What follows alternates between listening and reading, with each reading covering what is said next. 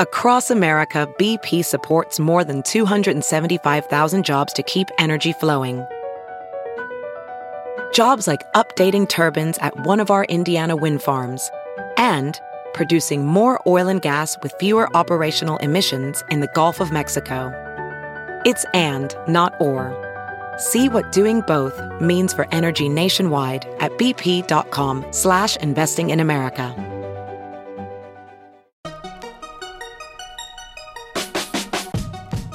Welcome to another weekend bonus episode of the Techmeme Ride Home. I'm Brian McCullough. How technology has impacted policing has come up on the show far more than certainly I would have expected. So when listener of the show Matt Stroud got in touch to ask if he could come on and talk about his new book looking at the impact of technology on policing, I said, "Yes, please." The book is coming out this week. It's called Thin Blue Lie: The Failure of High-Tech Policing. Link in the show notes. Reading the book, a couple of things surprised me. As you'll hear, policing wasn't very tech or data driven until very recently. And like in other areas, it just seems like throwing technology at a problem does not solve everything magically. In fact, there can be serious unintended consequences. And also, I was surprised how much the theme and anecdotes in the book lined up with some of the things we've discussed on the show, i.e., technology is a tool, but data and gadgets and all that good stuff still need a human element to be used effectively, especially when you're dealing with, you know, humans. Again, the book is called Thin Blue Lie The Failure of High Tech Policing by listener of the show, Matt Stroud. Available this week from Metropolitan Books. Matt, reading your book, it sort of strikes me that uh, until very recently, policing was not very technological at all. Like, basically, things were done the same way throughout the entire 20th century. Maybe even going back to the 19th century, it was all about, you know, I don't know, people on the street, you know, manpower, that sort of thing. Um, and it's only in like literally the last couple decades that this sort of, as you call it, like the police industrial complex has sort of risen up. It's true. Yeah.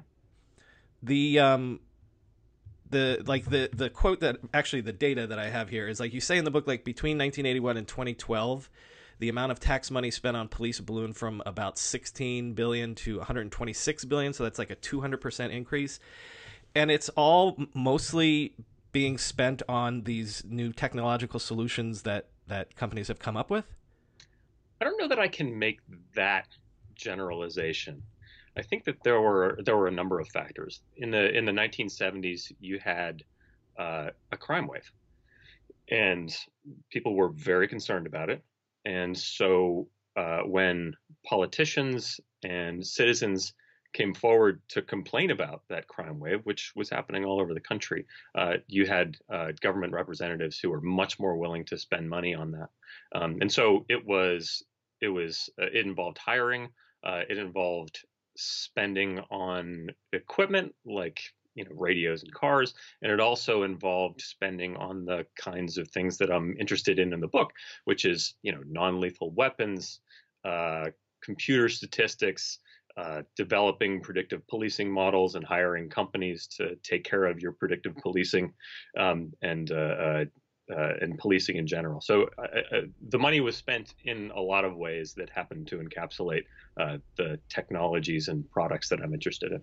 Well, and you know, I'm looking at it through the lens of of thinking about the tech industry every day, Sure. and it sort of reminds me of you know things like for for decades now we've been throwing technology and money at education, uh, but test scores really haven't changed, and like you sort of rail in the book against this technological solutionism like well if we can just throw some technology at it everything will be better um, so like just as a general thesis um, the the technological solutionism has it made policing more effective better Not from what I've seen.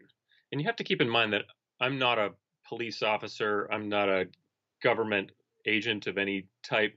Um, this is all what I've been able to glean as a journalist and as somebody who who you know read studies on this kind of thing. But um, uh, the the example that I come back to in the book repeatedly um, is is the example of the taser. You have circumstances that arise um, in most prominently in the 60s and 70s um, and early 80s, where you know these are uh, there are police shootings. You have examples of circumstances where you know people will um, pull out a knife and end up getting shot in a hail of bullets by police officers. And and this starts to become more and more of an issue. Obviously we've we've seen these kinds of issues develop around Ferguson and and other police killings now um, but they really started to gain traction in the 60s and 70s um, and uh, people who represented governments um, police leaders needed some kind of solution to quell the anger that emerged um, after you know people were being shot and killed by police officers, and those killings were uh, received attention. Um, and the taser emerged as a solution to that, a way that police leaders and mayors of different cities could step forward and say, "Listen, we are we're doing something about this." We are not ignoring this problem. We realize that this is a problem, and we are going to spend money on this non lethal weapon that um, can help us to solve this problem. Um, and the problem was whether it was uh, explicitly stated in each of these circumstances or not that police use firearms more frequently than they should, and in circumstances where they might choose another kind of weapon. Um, and that they don't use de-escalation tactics uh, in ways that they should. And when you look at the most, well, there's one very robust study that um, I tend to go back to and rely on when I'm talking about these issues, but it, it, was done out of the University of Chicago. And it was studying taser use by the Chicago Police Department starting in 2010 uh, and going up until, I believe, 2017, something like 35,000 uh, use of force incidents. And what that study found is that tasers did not reduce uh, use of firearms among police officers at all. Uh, and it's unclear whether the tasers influenced uh, de escalation tactics or changed the way that uh, police uh, de escalated circumstances. Um, and so that's a pretty st- statistically significant study. And it seems to show that tasers don't do what they are supposed to do. And there's also the matter that tasers have been shown to be involved in killing people in killing people right so in a sense it's like not only is the technology not the panacea that the the politicians and, and police departments hope but it also there's there's also these unintended or un, unanticipated side consequences and new problems that arise with the technology as well Yes, indeed. Thank you for reining me in there. I, I realized I was on a bit of a rant. No, no, that was great. Well, you you, you do talk a lot about um, taser in the book and and like it, it is even sort of like a story of like um, like a company that that becomes hugely successful and is like a, a you know a, a, meteoric stock and all this stuff because it does seem for a time to be um, like you know the the next big thing. So like there's almost like a, a, a taser bubble there in the early 2000s. Um, but then like it's it it it sort of is a bubble that pops and um, you know tasers aren't considered to be the, the sort of technological panacea that, that they thought they would be 20 years ago or so. I mean, among police leaders, I think they consider them to be that. They, they popped in terms of the stock market, right? Because there was an investigation into Taser International about uh, claims of uh, sales, particular sales, um, and whether or not tasers were actually non lethal.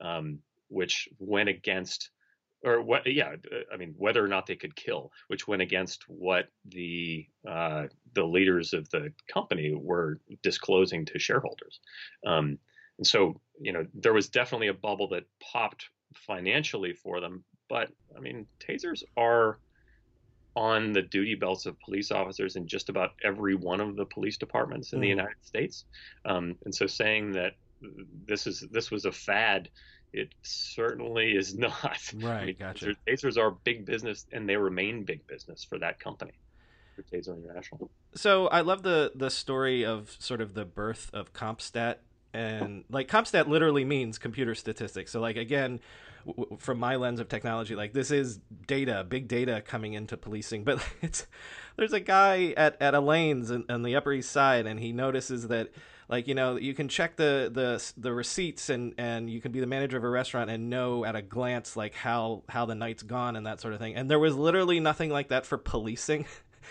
And again yeah. it's it right that kind of blows my mind that and so that this is in the 70s and 80s that just the idea of tracking statistics was sort of like a revolutionary concept. Yeah, and that guy, Jack Maple, I mean, he is held up as being, you know, a true, like perhaps the number one innovator in the history of policing over the last 50 years. And really, what he and Bill Bratton did was was very, very simple. I mean, looking at a map and plotting where crimes happened on that map. At first, they were they were literally doing this on on giant maps of New York City and in Bratton's case, uh, Boston, uh, on their walls and trying to figure out where crimes happen. It's it's so simple, and and you're right. It's surprising that it took so long for that kind of statistical analysis to happen, but it, it really influenced how policing works. And is it is it continuing apace at this point? Like, are we uh, either already at a point where you know there's there's uh, law enforcement by algorithm and like slicing and dicing all of the data points down to like literally the the the you know curbside level and that sort of thing has it has has that continued to evolve and maybe even accelerate in policing right now? It's tough to generalize. um, big police departments, uh, the NYPD. I, you know, I get I get press releases from companies all the time talking to me about new initiatives at the NYPD and LAPD, Sacramento Police Department, how they're trying out new forms of statistical analysis to help them with their policing. But you know, I, I know cops all over the country who are uh, they work for smaller departments, and a lot of those smaller departments they just have cops driving around in cars and you know occasionally walking beats and data analysis is not a big part of what they do. I mean i'm just speaking anecdotally but you kind of have to look at it that way. There are 18,000 police departments in the united states and each one of them operate a little bit differently than the municipality that's right next to them or from from LAPD. And many of them don't have the budgets to do the kind of statistical analysis that Jack Maple um, started uh, instituting in in uh, New York City.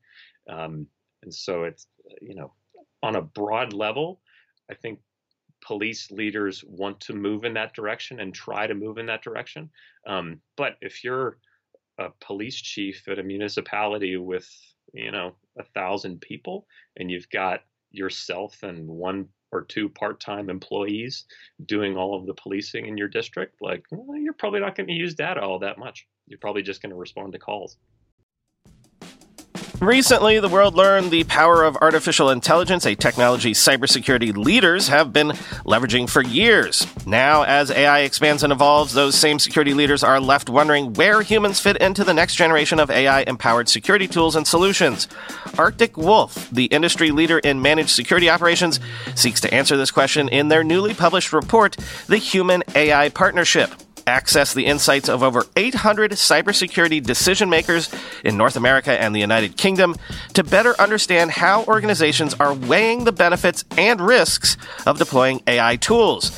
Uncover the biggest obstacles to turning AI and human engineers into a formidable team. Discover why the near term benefits of large language models are being upended by a crucial flaw in the technology and learn what the rise of AI tools mean for human practitioners moving forward. Get your copy today at arcticwolf.com slash techmeme. That's arcticwolf.com slash techmeme. We're being sponsored today by a company on a product that longtime listeners know I have used for years and cannot, literally cannot live or at least work without it. 1Password. One Password combines industry leading security with award winning design to bring private, secure, and user friendly password management to everyone. Companies lose hours every day just from employees forgetting and resetting passwords. A single data breach costs millions of dollars. 1Password secures every sign in to save you time and money, any device, anytime. 1Password lets you securely switch between iPhone, iPhone, Android, Mac, and PC with convenient features like autofill for quick sign ins. All you have to remember is the one strong account password that protects everything else your logins, your credit cards, secure notes, or the Office Wi Fi password. One Password generates as many strong, unique passwords as you need and securely stores them in an encrypted vault that only you have access to. I started using 1Password, what, a decade ago? Join me and over 100,000 businesses on board the 1Password bandwagon. Because right now, my listeners get a free two-week trial at onepassword.com slash ride. That's two free weeks at the number one, the word password, all one word, dot com slash ride. Onepassword.com slash ride. Another thing that I was surprised uh, wasn't widely deployed until super super recently was um, CCD cameras, and actually like to, to to bring it closer to stuff that we talk about a lot on the show. Um, how about the, the concept of surveillance policing? And I'm not even talking yet about cell phone tracking. I'm talking about um, is this the wave of the future? Not just cameras everywhere, but like using things like facial recognition and things like that. And again, it might come to your point of like, well, if you're in a small municipality, you might not deploy this, but then maybe you would because it would be a cost saving thing. So the the idea of, you know, video surveillance policing, is that the wave of the future right now? Um is video surveillance the wave of the future? Well, so the reason I ask that is because I'm doing stories all the time about how in China, uh, like the authorities are deploying all over the place, even you know tracking crowds, so that like you know at every sporting event or or even outside of every subway station, they deploy the cameras, they use the facial recognition software, and then it's not just about well watching that a crime happens. They're like tracking well this is that person and they left their house at this time and that sort of thing. and They, they can track people throughout the day, throughout their movements in a city. Yeah, they can do that here too, and there have been you know. Uh, stories that have been published about uh, police use of license plate readers and um, using that as a way to track people from place to place if there's you know even a hint that they might uh, want to search or you know serve a warrant to somebody on a on a particular issue. So you, you hear about those issues occasionally. Um, I, I think they're and, and maybe i'm giving uh, culture in the United States and people in the United States a little bit more credit than they deserve but but I, I think that there is a skepticism about that kind of surveillance broadly in the United States. And and as I understand it, China is not a part of my book, and neither are the citizens of, of China. But as I understand it, there is less of a skepticism about that in China. Mm-hmm, and so mm-hmm. when when those programs roll out in China, um, they are they're not as frowned upon as they are here. Right, not um, controversial. Yeah. Yeah. So so I would I would say that, and I would also say that um, you know, we, we do have a robust uh, uh, system of journalism, and the the programs that have gotten a lot of attention in the United States surrounding facial recognition, um, they often show that the facial recognition doesn't work very well. Mm-hmm. Um, so there's a there's an anecdote that I that I talk about in the book. Uh, it involves I forget which number Super Bowl it was, but it was like 2001, um, where uh, a bunch of companies got together and decided that they were going to install facial recognition technology on all of the cameras at the Super Bowl. Um, and then after the Super Bowl happened, they sent out press releases saying like, "Hey, look what we look what we did." Um, and there was there was very much an uproar afterwards, you know, asking why this needed to be done and what happened. Uh, and there was a subsequent three year study that was done uh, in a city that is spelled Y B O R city, Y B O R city. Like, Ybor, Ybor City. Yeah, you pronounce it. Um, like a three-year study um, to use that facial recognition and try to use facial recognition to uh, execute warrants in Ybor City, um, and it didn't find one person to uh, hand a warrant out to. So it completely failed.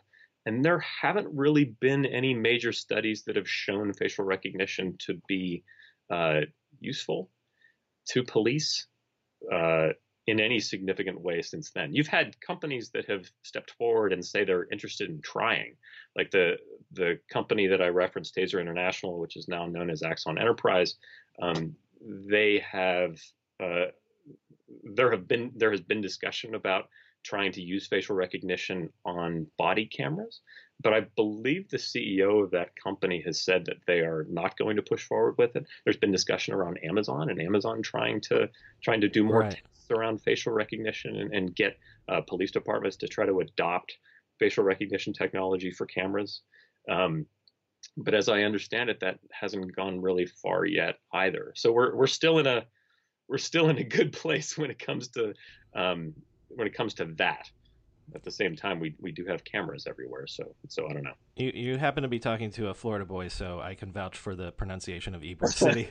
um, yeah, so uh, what about the cell phone revolution and, and the idea that now we are, all of us carrying around these tracking devices? In theory, you know, there, I don't, actually, my question would be where is the law on that right now? Obviously, there are still th- things like warrants and things like that that need to be gotten from courts and stuff, but is it still sort of in flux, the push and pull about how much information, say, a, a police department can can get from a, a cell company, your your carrier, that sort of thing? Like, where are we in terms of the law with, with cell phones and, and actually tracking where you are every minute of the day?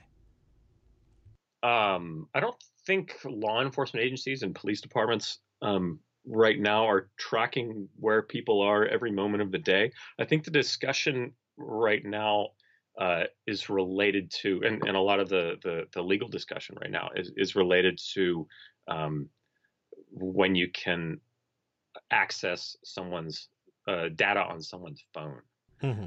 Like at what point they can, you know, essentially jailbreak, like when they can uh, go into a phone to get information. Right. I've done tons of stories on that. Yeah. Yeah, I think that's that's primarily where the discussion is now. And and you know, keep in mind, my interest is in local law enforcement, is in you know like the the NYPD, and I, I live in Pittsburgh, Pennsylvania, so the City of Pittsburgh Police Department, like local municipalities. I, I'm not looking into the NSA or you know other federal agencies that might be tracking cell phone data on a much broader level. That's a whole different discussion. Well, it, it you know it's funny because it has to be frustrating for police because it's almost like, well, here's this device that will basically solve the crime for us. You know, if we can just get in all this information, it's all right there. Um, so it, But there's that pesky Fourth Amendment, you know. Right, right, exactly. So the how are police thinking about um, how cell phones have changed the way that they do their job? Not only is it not only is it the treasure trove of all the data, but then it's almost like it's hiding information that used to be that used to have physical traces. Like are police frustrated with with uh, cellular technology with smartphones, and not only for that, but also because obviously they all have cameras on them now. So, aside from body cameras, like now everybody is is watching police all the time. Everybody's watching police all the time, so I think there's some frustration around that. But also, you know, as uh, as things change, and as police become you know, uh, I mean, th- they use cell phones all the time too. There are body camera systems that are built around them carrying uh, carrying their own cell phones, and uh, where there's there might be some uh, uh, lack of statistical analysis at small municipalities that I talked about. I mean, almost every police officer that I know carries around a cell phone and uses that as a way to respond to calls. Um, so while there's got to be some uh, frustration for detectives, for people who are working on big cases, uh, and realizing that you know if they were able to get into somebody's phone, they might find a treasure trove of information that might allow them to to arrest someone or, or convict them or help to convict them. Uh, I think there is a lot that police gain as we use cell phones more and more frequently because they're uh, they're taking advantage of the technology too. Well, and then we're we've already had stories like this. We now have surveillance devices inside of everybody's homes. So we've had cases where you know the, the cops are going to Amazon and being like, you know, um, you there was an Alexa speaker in the room where the murder happened, uh, but that's still, I guess, another case where there's that pesky Fourth Amendment, right? Yeah, there's the pesky Fourth Amendment. Um, the the situation that I think of when you bring that up is actually with a technology called uh, ShotSpotter. Have you heard of this? Mm-hmm, mm-hmm. Go, but so, explain. So there is a there was a case that I'm I don't have it in front of me. I don't even know that I referenced in the book, but it's interesting. I, um, there is a case where so ShotSpotter part of their sales pitch, and they're a publicly traded company. Part of their sales pitch is that they have this special technology that tells police specifically where a firearm was was shot.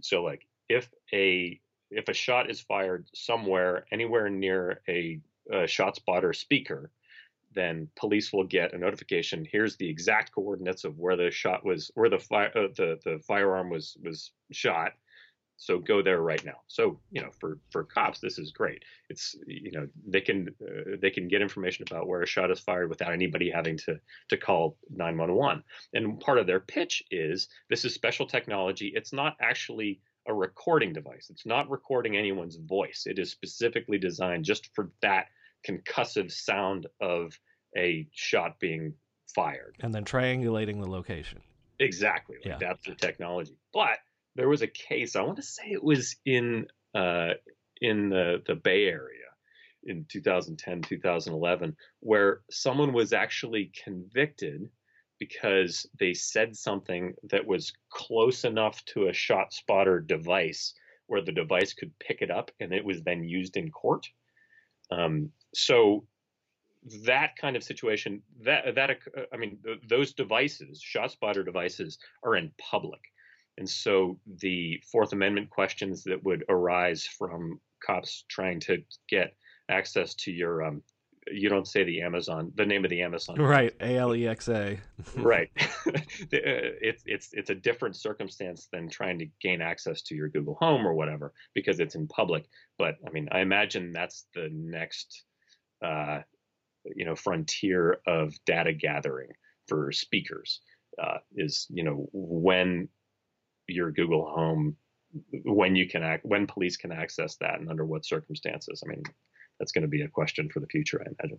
So, final question. Um, by the way, again, the book is titled Thin Blue Lie The Failure of High Tech Policing. So, if just throwing money and technology at policing is not uh, a panacea, um, do you have any thoughts on what would make uh, policing more effective, either in terms of um, fighting crime or um, being more accurate or, or, or, being more humane? What what would be just be some um, big picture uh, solutions that you think might actually improve policing? Um, when people talk about CompStat, they make reference to the computer statistics, right? They they make reference to the fact that you're you're you're taking statistics and then using those um, as a way to uh, put cops on the street where you think crime might happen, right? Um, but what that misses is that part of the CompStat program was uh, not only built around that, but also built around having meetings among precinct commanders. These, you know, legendary meetings that would happen um, in buildings within the NYPD. I'm forgetting the name of the building, but yeah, where police would talk about their uh, uh, their districts, um, their precincts, and the kinds of crimes that they were seeing, and how they were going to address those crimes, and how they were going to be a part of the community as a way to address those crimes. And that combined with the statistical analysis made it so that those commanders uh, really knew their districts and had to know what each one of their cops were doing. Well, you know, ideally not each one, but you know, they would know a lot more about what their what their uh, the police who were operating there were actually doing um, and how they were addressing crime. It was a it was a holistic solution that went way beyond this, just this one technology. And what what has emerged since then is that people people really latch on to the idea that there is this statistical analysis and that was the solution. When the solution was actually this this holistic approach to policing and understanding more about the communities that were being policed and uh, uh, understanding more about the crimes that were occurring there and how those crimes could be addressed. Um, I, I, think that when people think about how when you know police leaders think about how to address crime and how to address big problems they need to think more holistically about those problems. When you have you know a circumstance where somebody is shot and killed by police and there is a uh, there's dissent that emerges as a result of it um, the the solution the, the problem or the way that police leaders have addressed this, and part of which I, I rail against in my in my book, is that they'll say, "All right, I'm going to spend five million dollars on tasers so that officers on the beat have a non-lethal solution, and that is supposed to solve the problem." When the problem might actually be that the police officers who are working this beat don't actually understand uh, their community as well as they do. They haven't given enough enough thought to address the problems that are there in the community and the kind of people who they will they will interact with.